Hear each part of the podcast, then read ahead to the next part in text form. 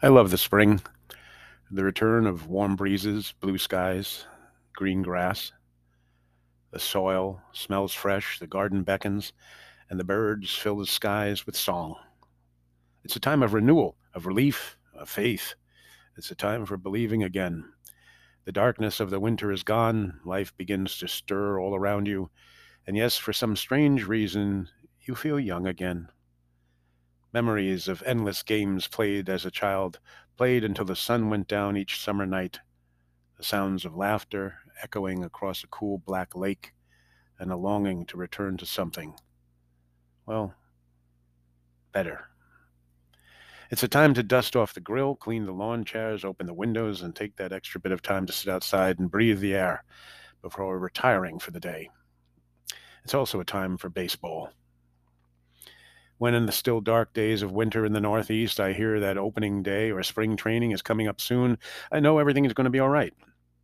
If baseball is back, it's all okay. It doesn't matter if we get hit with some more snow after that. Once I know the boys of summer are back on the field somewhere down south or out west, getting ready for the season, I am good. All is good. I love the game. I love its symmetry, strategy, pace, and grace. My brother and I played endless games of baseball and wiffle ball every summer, and we weren't playing it, we were watching it. And every once in a while, we would play catch with Dad out in front of the bungalow in Hopatcong. He wasn't really into sports that much. He liked to watch it on TV with us, but he wasn't a natural athlete or anything. Probably would have preferred doing something else with his time. But he knew playing catch was a way to spend time with his boys, to enjoy some few moments casually tossing a baseball back and forth on a warm summer night not knowing at all that he was making memories that would last a lifetime for those boys. So, Field of Dreams indeed. And yes, that's another ritual each spring for me, watching Field of Dreams, perhaps the only movie I have seen that captured the love of the game so completely, and more importantly, the love of a boy for his father. And of course, as you could guess, I cry every time I watch it. It is a story of coming home to what matters, of understanding what you're missing. It's about second chances. I watch it because ultimately it's the story of dreams coming true, of believing in magic, in the past coming to life, and life transcending sorrow and pain. It's a story about a second chance to reconnect with love. It's a story of beating death itself. It's all of those things. But let's be real.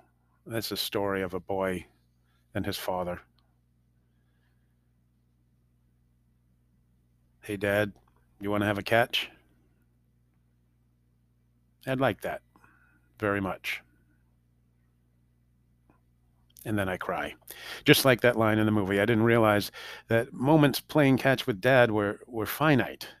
I didn't know they, they, like him, wouldn't be around forever.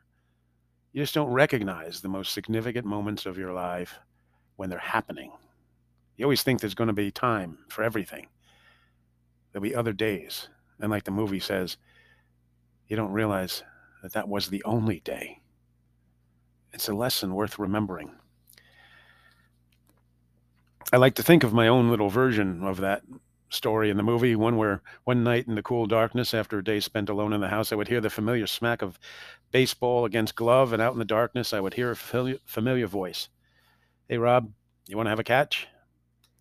And there he would be, neatly pressed, light colored slacks, collared, short sleeved shirt, those familiar gum soled casual shoes that he always wore, and that smile that seemed to say, Hey, I know I'm not any good at this. I just want to be with my boy again.